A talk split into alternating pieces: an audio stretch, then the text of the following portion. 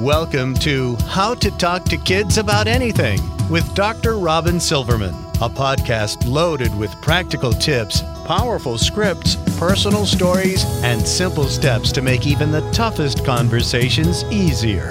So get ready to get the information you need to make the impact you want from someone you trust, your friend, parenting expert, Dr. Robin Silverman. Hello, and welcome to How to Talk to Kids About Anything, where we give you the tips, scripts, stories, and steps to make even the toughest conversations easier. I'm so thrilled to be your host, Dr. Robin Silverman, child and teen development specialist, author, and speaker, and most importantly, parent of two great kids who give me the opportunity to love, learn, and grow every single day, whether I want to or not. Believe me, I get it. It's not always easy, but we're in this together, and thankfully, we have a lot of wonderful people we can call on to get the help and insight we need. So, good hygiene, whether it's bathroom hygiene, hand and nail, foot hygiene, oral hygiene, bathing hygiene, hair hygiene, it all keeps us clean and healthy. When our children are babies and toddlers, we take care of everything from clipping nails to bathing their bodies to toiletry and clean clothes. But as our children get older, we start to step back and we allow our children to take charge. Now, I'm not saying this always goes smoothly. Sometimes kids fight their parents on taking a shower, or others let their toenails grow so much that they get holes in their socks. And we know all know of those kids who just take any old clothes off the floor and wear them once again if it passes what they would call the sniff test. At least, well, it's not that bad. Now, is this a big deal? Sometimes it is. So, we've got to talk to our kids about hygiene so that we understand why keeping clean is so important to our health and how we feel. Now, we're so excited to welcome back my next guest to the show, Dr. Wendy Sue Swanson, who you might remember from our show on food allergies. Bridging the digital divide between doctors and patients, Dr. Swanson, who is the Chief of Digital Innovation at Seattle Children's Hospital, has blazed a trail of patient education using her voice through a variety of different channels in traditional and social media. Through her blog, her podcast, and social media channels, and her parenting book, she translates science and parenting information to the public. Swanson also regularly partners with reporters in traditional print, online, and television media and makes weekly TV appearances in Seattle with the NBC affiliate King 5 News.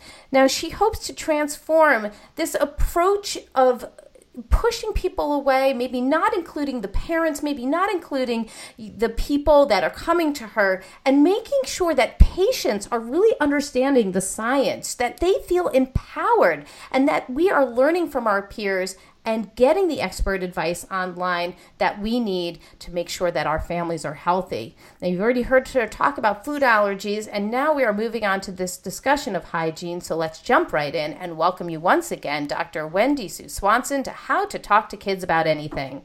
Thank you. Thanks for having me. So, before we leap in, I'd love to get a take on why you became so interested in good hygiene and kids.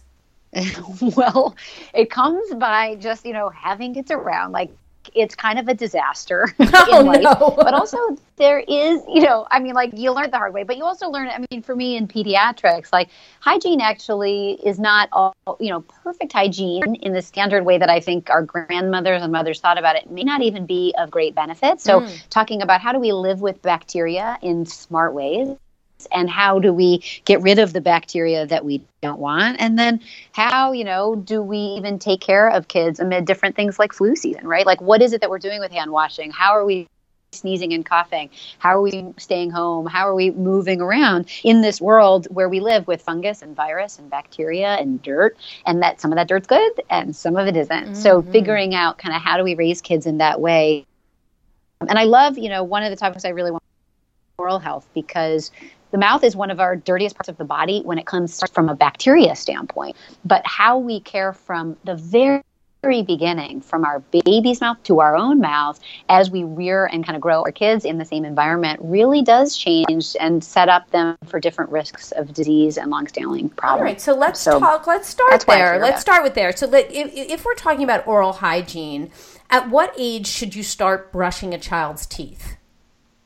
Well, no question. The very very first day you see a tooth. That mm-hmm. tooth pops in usually somewhere between, you know, on average it's about six months of age. Some kids will pop a lower It's called a central incisor, those center teeth on the lower jaw, as early as four months. But really, as most moms know, most babies get them somewhere between six and 12 months. It's really hereditary um, when you get your teeth. So when mom and dad got their teeth um, is tends to be a bit predictive and when siblings do. But the minute you get that tooth pop through, though, is the minute you begin brushing your children's teeth every single day. Mm-hmm. And believe it or not, and I think a lot of families are still catching up, also want you to have fluoridated toothpaste from day one. So we don't want you to wait to put fluoride in the toothpaste until they're three years of age. We just want you to use a very little amount and we use it at the right times in the right ways, which I'll go over. But right from the beginning, you're brushing that baby's teeth. First time you see that pearly white pop through the gum line, we want that to be cleaned every day after the last feeding and ideally another time in the morning time. Oh, okay. So I- I'm curious then about what we're supposed to do as time goes. Now, we have to kind of begin to let go. We're not the ones who are constantly going to be brushing our child's teeth as they grow. So, how do we let go? How do we ensure that our children are brushing their teeth well? And when is the time to sort of say, okay, you're you're the one who's brushing your teeth and taking the lead? Well, yeah. So first and foremost, of course, your you know your baby and toddler and your young child, you are the one doing it, right? Because right? kids are you know drama kings and queens in the toddler years and preschool years, and like you just got to kind of you know force your way through it. Now, lots of new toothbrushes with the electric models and the kind of um, vibrating toothbrushes have little timers on them and rewards, and there's even an app for some of the toothbrushes out there that help keep kids engaged with little characters and things. But about, you know, I usually say I want a parent to be guiding and supporting and modeling. So either brushing their teeth at the same time as their child in the preschool years and school age years at night together until a child's about age you know, basically eight, seven or eight, grade two. So you want to, I always have this, this rule of twos, I think helps us remember. In an ideal world, you want your kids to be brushing their teeth for about two minutes so they can get to every surface of the gum line and every part of the teeth. You want them to brush two, two times a day and you want them to get your help until they're at least at second grade. But I mean, I don't know. I have a third grader and a fifth grader, and they still need nudging and yes. reminding yes. and prodding. Yeah, right? I like, actually like wanted to ask you exactly that because what yeah. if it becomes a, a, little bit of a fight, or you find out that your child's right. sort of skimping? Like, what is it that we do in that scenario? Well, a couple things you know, dentists, pediatric dentists, again, want you to use the fluoridated toothpaste from the very beginning. They don't want you to rinse with water thereafter. So let's say you got a skimper toothbrusher, yeah. which I have one of those in uh, my I do house. Too. I do too. I also have a kid who is dishonest about like I'll be like, "Did you brush your teeth?" And he'll say, "Yeah," and then I'll like smell his mouth. I was like, "Give me a break. yeah." I feel the toothbrush. I'm like, "This is not even wet. Yeah, I don't understand." Yeah, it's wet. yeah, no, totally. It's pathetic, right? But, but what, what, what is the problem but, here? But yeah, no, right, no, but that, because it's just annoying, right? They don't see the value. They don't understand. But that you know, we know the most common chronic disease of childhood is you know dental dental decay. You know, the bacteria that live in your mouth are passed on from people in your life. So, for example, one of the reasons we want pregnant moms to see the dentist regularly, and particularly after a baby is born, is because we kiss our babies. Of course we do. Like they're delicious. Yes. And you know, when we're kissing our baby, we are transferring the bacteria from our mouths into theirs. So if you oh. don't have good bacterial control and you're not brushing your teeth well, and you've got aggressive bacteria that are attacking that enamel you're passing it on to your babies into their mouths and then it starts to live there. So again, it's this whole family model of understanding that dental hygiene and dental decay comes from aggressive bacteria that aren't cleared there. And so, a, a, couple points. You know, brushing your teeth right in an ideal world is two minutes, two times a day. Fluoridated toothpaste from the beginning. With babies, we want just a little rice kernel amount, so not a lot of toothpaste on that baby or that toddler's toothbrush. Just think of like a tiny little dried up rice kernel. That's the amount of toothbrush you smear all over the toothbrush, so that they're not taking in too much fluoride and swallowing right, it. Right, Once right your baby can spit, like, you know, three year olds, most three year olds can spit, three and four year olds. Once they're spitting, then I'd say a pea sized amount. And that's all you need. You do not need a lot more than that. But one of the things you can do for them skimpers is know the data that ultimately, once that fluoride is on those teeth and they get it around their mouth, you can either do a fluoridated mouth rinse and then no rinsing with water, or just make sure they spit out that last, you know, wad of toothpaste and, and foamy stuff in their mouth and then they don't take water. Because leaving some fluoride on those teeth when they go to sleep at night. Mm-hmm. And same thing for babies. You know, if you have a breast, if you're breastfeeding your baby and thing, you know, what an ideal world you really want to do once they have teeth is not go right from breast into bed, but then brush the teeth and then lay your baby on their back to sleep at night. Mm-hmm.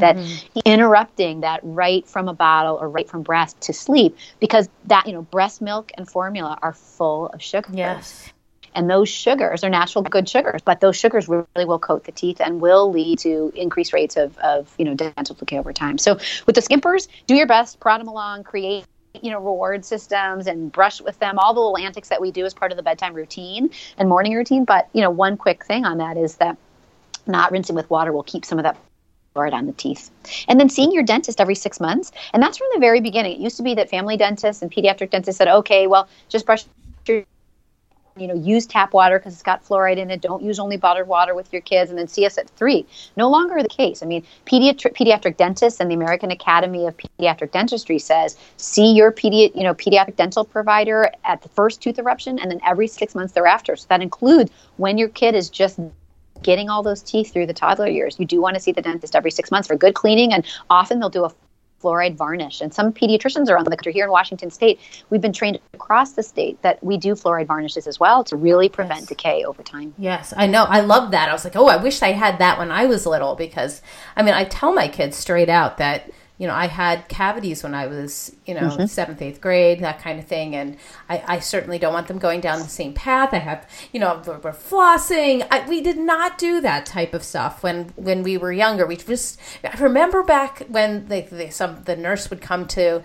our classroom and she would teach us about oral hygiene. We, there was these like red pills or something we would chew and they would get all over our teeth so that we could see what we were supposed to brush now it's you know they're talking a lot more about flossing and you know we're going yeah, in the right the data on flossing yeah it's funny i mean flossing most pediatric dentists will say well you get you can tell kids you know about four out of ten parts of the gunk in your mouth or 40% you get with flossing that you'll miss with just a standard toothbrush. Ooh, and then like the, the last thing I want to say, it's true. I mean, but the last thing I want to say too is smart snacking. I mean, one of the things I learned as I started partnering with more pediatric dentists is ultimately that after each bite that you take that so even like a sip of a latte so this is for moms too i mean a Uh-oh. sip of a latte is full of milk right yeah. and for 20 minutes after that sip of a latte you have acidic change in your mouth that make the bacteria that eat and chew at your enamel active and change Ugh. after 20 minutes the kind of the spit around your mouth kind of washes over your teeth and clears it but if you snack like a toddler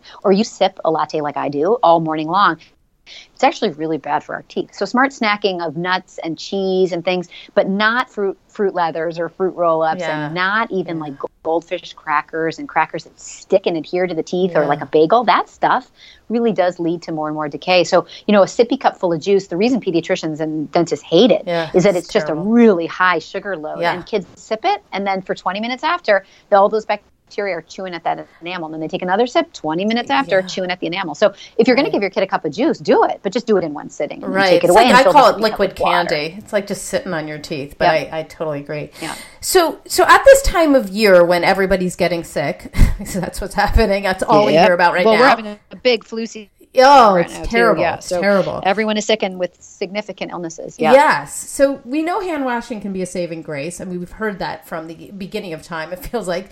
So, what are some hand washing tips and tricks that we can teach our kids? I mean, I, I like to tell my kids, like, don't stick your fingers in your mouth, your nose, your eyes, your ears. But, you know, we need to, we also need to wash our hands. So, what can we do to get them to wash their hands well and, and really help to prevent some of this illness? Yeah, well, first and foremost, it's really tough, right? Kids don't like to do it and they do it inefficiently. So, hand sanitizer has been this awesome crutch that we have, which I love, right? It's easy when you're on the go. I mean, we want kids to wash before they eat, right? Because some illnesses are transmitted from what's called fecal oral or just basically oral transmission. So, you know, when you've got the stomach bug going around a daycare or going around a school, I mean, it's contaminated surfaces that people touch and then they touch their mouth and they get it. So, I mean, I, however you want to get. I mean, it's little teeny fecal contamination oh, that'll get oh, into the mouth. So always washing hands before eating is just a standard rule. If you do it at home yourself before food preparation and you do it at home with your kids before any meal, it will become more and more a habit. It's one that I think is probably one of our best. Of course, after the bathroom, I mean, good grief, that is hard with kids. Oh my gosh, but they run standard, out of there. Right? They barely turn I mean, off the light. What is the deal? They run out of there. I, yeah. Well, my kids don't even flush the toilets. Of God's sake. Oh my goodness! It's like so a reminder, every parent knows like that it's disgusting. And I'm raising two boys. Yeah. Yes. Yeah. So, but of course, before and after the bathroom, or I mean, the bathroom for sure, and then before eating. Yes. And then, and then you know, like this time of year, it's really thinking on okay, of course it's hand washing, but it's also thinking about infection control of like, well, what do we do with our hands? We know we touch our faces constantly, yeah, so we know if we've got a runny nose. How about that one? That would be it, good. Yeah, well, that's a really hard one. Yeah, mm-hmm. because that's a nervous habit that's yes. really almost you know at a different level of consciousness that kids are doing of that. Course. But the but I think um, you know ultimately um, you know when they're coming from outside, right? And transition. I mean, think about it as transitions in life before eating, after the bathroom, mm-hmm. after you've been mm-hmm. playing with a pet, after you've been outside, that those kind of hand washings are there. But then thinking about, okay, well, this time of year, you know, we know that the reason that influenza is spiking right now is it's getting spread around. The reason it's getting spread around is we're in close quarters more. We're not as outside as much. The windows are open, our houses are closed, and you yes. cough and it goes into the droplets, or you wipe your nose and you touch a counter and somebody touches the counter and then they touch their nose and they've given themselves the viral material that kind of oh, causes infection. Right. So it is really teaching kids that keeping their hands clean is really important. And that includes like if you're coughing or sneezing, you're doing it in your elbow. And honestly, ensuring that your kids do that, covering their cough from the very beginning, and doing it yourself where you're using your elbow, not your hands. You're just more likely not to then contaminate surfaces and contaminate other people. So even you're not touching you're, things with your hands. elbow. Yeah, and then just two other reminders I'd say it's like right, yeah, right. And then two other reminders I'd say is the you know washing long enough. So yeah. you know kids will like put their hands under the water really quickly it's actually the act of physical, you know, the hands going back and forth, that friction, yeah. that tends to be more effective even than the soap itself. So oh, interesting. for at least 15 seconds of going back and forth. And then a note on soap, you know, we don't want you to use antibacterial soap. There's no that it, it improves the health of your family or the health of the population. Right. And they've been FDA basically regulated to get the ingredients that uses the claim for antibacterial out of these out of products that are sold over the counter. So don't think that you have a lot of added protection from antibacterial. It's really the act of friction and water in ah. 15 seconds. So right. even if you're in a place, let's say you're at a park and there's no soap left in the container, don't forego going under the water. Going under the water and washing ah. those hands even without soap yeah. is still worth the effort. Oh, I like this. You know, my, my daughter says you're supposed to sing happy birthday while you wash your hands. I know. Yeah, well. That's like the 26 second thing. Yeah. yeah, I don't know. I We did that for a while. It never worked. So no. good luck. I love the adage. Like, it's never worked for my family to sing happy birthday all around the clock. Like, nobody does it. So I don't know. No. I can't get them to do it. Yeah. So now I'm just more focused on, you know, like, you know, count to 30 count to 20 yeah could you rub your 15, hands together at least five know, and times then teaching kids something okay yeah yeah better than nothing yeah, yes better, better than nothing. nothing. So you know what else is rampant? Um, and and this has been going around in my child's classroom like crazy cakes right now is head lice. Um, it's it's just it's just permeating my daughter's grade right now. It feels like, and it's it's one contagious situation. Um, so, is head lice a, a, health hazard? A sign of poor hygiene? Is there something we can do to prevent it? What can we do about it? What's your take on that? Okay, first and foremost, head lice is disgusting, it's right? Disgusting. I mean, all of us There's bugs who get crawling out in your hair. The note it's, yeah, it's sad. From school, yeah, you get the nose and you brace yourself. I know. Like, oh God, here it's we go again. Oh, and my son that once had it yeah. repeatedly when he was in preschool, over and over yeah, again. my daughter had it twice. It's just the and yeah. It's, it's just yuck. No, you don't want that. So number one, it's not a hygiene thing. So I can't say it loudly enough. I mean, it just this is not this is not because somebody did keep their house clean, not because right. somebody didn't keep their kid clean, not because somebody didn't keep a class classroom clean. And it is also not a health hazard. It's just a yucky inconvenience. And that has moved even the American Academy of Pediatrics, you know, in the last decade to make guidelines to say, you know, those nurses who nit checks and who look at kids and do lice checks. Nobody's need, needs to go home from school anymore because it's true. It's not, we don't want kids to have absenteeism because of little bugs crawling around their scalp, even though it's gross and kind of unsettling. It isn't dangerous for a child. Mm, it's hmm. just interesting, yucky, right? So, you know, number one, a couple of things. The over there generally work very well, and you know they work in different ways, but most of them are um, basically what are called neurotoxic. They basically paralyze the lice itself. They kill the lice from living, and they often will be what's called ovicidal, where they kill the eggs as well. You put them in your kid's hair, you take them out. You often will repeat them in seven to ten days after, and you're kind of done with it. Lice only live about 24 hours after not being on the scalp. They have to be in a warm environment to survive and they need some sort of blood supply. So the good news is too, like I get that icky, icky feeling about my house once my kid has had lice. Well, you wash everything in hot and you don't and you go vacuum if you want and you make sure you you know throw the brushes in the dishwasher or throw them in the freezer overnight. But ultimately your house is not contaminated for a lifetime here. I mean mm-hmm. after 24 hours that a lice is not sitting on a scalp it's a goner. I mean it just can't survive and the eggs are the same way. So you don't have to go completely banana brains you know once your child has had lice and you've eradicated it. But the one thing to also know about is there are some resistant strains and there have been some studies and i, I a bug recently about this data, but ultimately in 2016 they surveyed 48 of the states and different bugs from all over the country, and every state had some degree of resistant bugs, meaning that some of these bugs have genetically changed to resist some of the wow. typical and most common ingredient is an ingredient called permethrin that's like in something like Nix um, or Rid.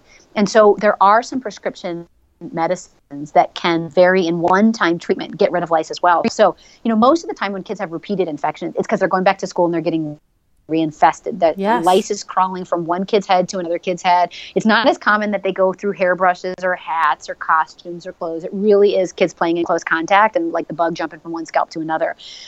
But if your kid gets it a second time and then you're just pretty sure they're not getting reinfested, then go to the pediatrician or family doc and ask them because there are some prescription medicines that might be a little bit expensive, which is why we don't always use them. But there are some resistant strains across the country too. So talking to your pediatrician, are you, you know, even if your kid gets it the first time, you could make a quick phone call and say, hey, are you seeing a lot of resistant strains in our community? So, should we just go right to the prescription or do you think I can use the over the counter? Okay, so the over the counter is the answer from the beginning. What about the, the I, I've seen, you know, the things that you can use to spray on your kid or you know on their hair. Yeah. yeah. shampoos that are sort of preventative. Do those work? Yeah. We had those. I mean so those come from the community of, of folks who don't want to use these kind of neurotoxic uh, chemicals. And that's fine. I mean, if you're a family who's saying, I mean, these are approved by the FDA, these are safe to use, particularly for one time, and particularly in kids over the age of six months. You know, one time, I'm not that concerned about their safety. But if you really want to have an approach where you're saying, I don't want to use a medicine that kills the nervous system with this bug on my kid, fine. There are are some that are kind of suffocating agents. And then there are these like, you know, lice combing places. So I did take my kid yes, to one of these I lice combing that. places where they use oil basically to suffocate the lice and then they comb and comb and comb and comb. And then you go back a week later and they comb and comb and comb again. And you can do it. They're just a little bit expensive. Um, and then they'll do these preventative sprays and things. I don't think there's a lot of data that you can spray your kid with this weird smelling stuff and the bug's not going to crawl into it's hair. Like citronella. I, mean, I just don't think it's, you know, smells like all, citronella. Yeah, yeah. yeah. I, I, just don't think that's a great strategy, to be frank. I mean, I think it's kind of getting involved in your school when there is an outbreak and making sure that they're kind of cleaning up and vacuuming yes. at the end of the day, that they're having everybody in the school check their kids and they're really looking behind the ears. I mean, the most common place to find these little guys is like behind the ear and the lower hairline and making sure you're really doing a good check. I mean, it's hard to check for nits. You know, nits know, are the right? They look like from the lice so and eggs on the shaft. Yes. Yeah, and they look like dandruff, and it could be. So it's hard to do that, and, and so it's really you know having and arming parents with good kind of checks in that way, and then either doing a really good mechanical comb out, and then also doing treatment and following the guidelines. Where if the bottle for the over-the-counter medicine says treat and then treat in seven to ten days, you got to do the seven to ten days. Okay. And in the meantime, not going bananas, but still, you know, washing all the clothes and, and hot water and vacuuming around where your children play. So if um, so if it if it occurs, don't panic do what you need to do, get rid of it, keep keep checking, and hopefully make sure that we don't uh, reinfest ourselves because we're going to clean everything. But uh, I mean, really, you can't do everything about it, but you can say to your child, "Let's." Let's not hug, uh, you know, hug our friends right now in class because it's going around your class. Let's try not to share the hats and the hairbrushes, and maybe we can, uh, you know, play without uh, without putting our heads together so much. Yeah, good luck. But yes, I mean, I think we can tell our kids these things, and then I think it goes in one ear and out I the know. other. So, that's why again, it keeps occurring. Robin, yeah. the last reminder is again, if you're having a hard time it might be worth a quick phone call or a visit to the pediatrician yeah. too, because some of these resistant strains are out there, and sometimes a prescription med may do the trick. But typically, the usual first approach is just kind of getting rid of it and um, doing the aggressive combing and using the over the counters and then to your point doing your best to contain it so before we get to your your final crucial tip i read somewhere that you're supposed to be having your kids shower twice a day what is your uh, advice on how often a child should bathe or shower what? I know. I couldn't I believe know. it when I read I that. Who even has from. the time? Yeah, no way. I mean, the things I think we do is in this kind of hygiene engineered society is we might actually bathe some of our kids babies too much. I, mean, I think so. Little babies, you know, the nice oil on their skin. They've got gorgeous skin. And sometimes we love the bathing routine because it's a ritual for infants. But I'd say, you know, most kids uh, out baby probably only need to be bathed every four to seven or ten days. Mm-hmm. Now, older kids, certainly school age kids, we bathe them because they get grubby and they play with each other and they're sweaty and they're dirty because they're exploring the planet. But twice a day bathing, crazy? I've never heard the advice, nor do nor could I recommend it from a kind of the integrity of your skin. I mean, I think you'll ultimately dry out the skin and, so. and the barrier that is the skin of the largest organ in our body. So that's not coming from me. No. No, thank goodness. I've read it can't several times because I was so shocked about it, and I was like, "When?" Oh who yeah, would- my boys certainly this? aren't showering twice a day. Let me tell you, that would be like an epic feud in the house every day. So I think as these kids get towards the tween age, you get into these battles of even getting a, a shower in every couple of days. But I think with athletics and playground and exposures, we love to have our kids bathe, you know, every couple days. Yes. Um, but again, it, you know, bathing tends to be stripping of the natural oils that are there, and that's part of the barrier in the skin. Mm. So it can be drying, and kids with underlying skin conditions like eczema and Yes. and other conditions, you'll exacerbate that sometimes too. So, nope, I'd say every couple days at maximum. Once teens are going through puberty, and you know those changes come, most teens, you know, either are resistant to and or want to bathe every day because of um, hygiene and their desire to actually appear all put together. and maybe smell good too in the in the process. and smell good nice. too. I know. Wouldn't that be nice? Yeah. so, what is your top crucial tip when it comes to hygiene? Well, I think number one, um, dirt is generally not dangerous, nor are lice, right? But that ultimately, the place that you want to think about really keeping very clean is the mouth. That's probably the number one place you should focus and target in your life. And that's right from the very first tooth eruption, using fluoridated toothpaste every single day on your babies and kids all the way through, and taking care of your own mouth so that you're not transferring dangerous, dirty bugs to your baby when you're kissing them. And then otherwise, you know, it's really managing during infection times, keeping our hands washed, and learning to cough and sneeze in um, smart ways like our elbows. If we want to get some more information about you and all the things that you do, where can we go to get that information? Thank you for asking. I'm um, Seattle Mama Doc, M A M A D O C. So I'm on Twitter as Seattle Mama Doc. I'm on Facebook and Instagram. I'm Mama Doc Med on Instagram. And um, uh, my blog, Seattle Mama Doc, is at the Seattle Children's webpage that I've been writing for nine years. So over like 800 blog posts on all things hygiene, oral health, um, allergies, vaccines, uh, parenting choices, and my own challenges with work life balance. Well, thank you so much for all of that great information. These are all the things that we probably have in our heads but don't know who to ask. So, thank you so much for coming on the show and talking to us about good hygiene today. You're welcome.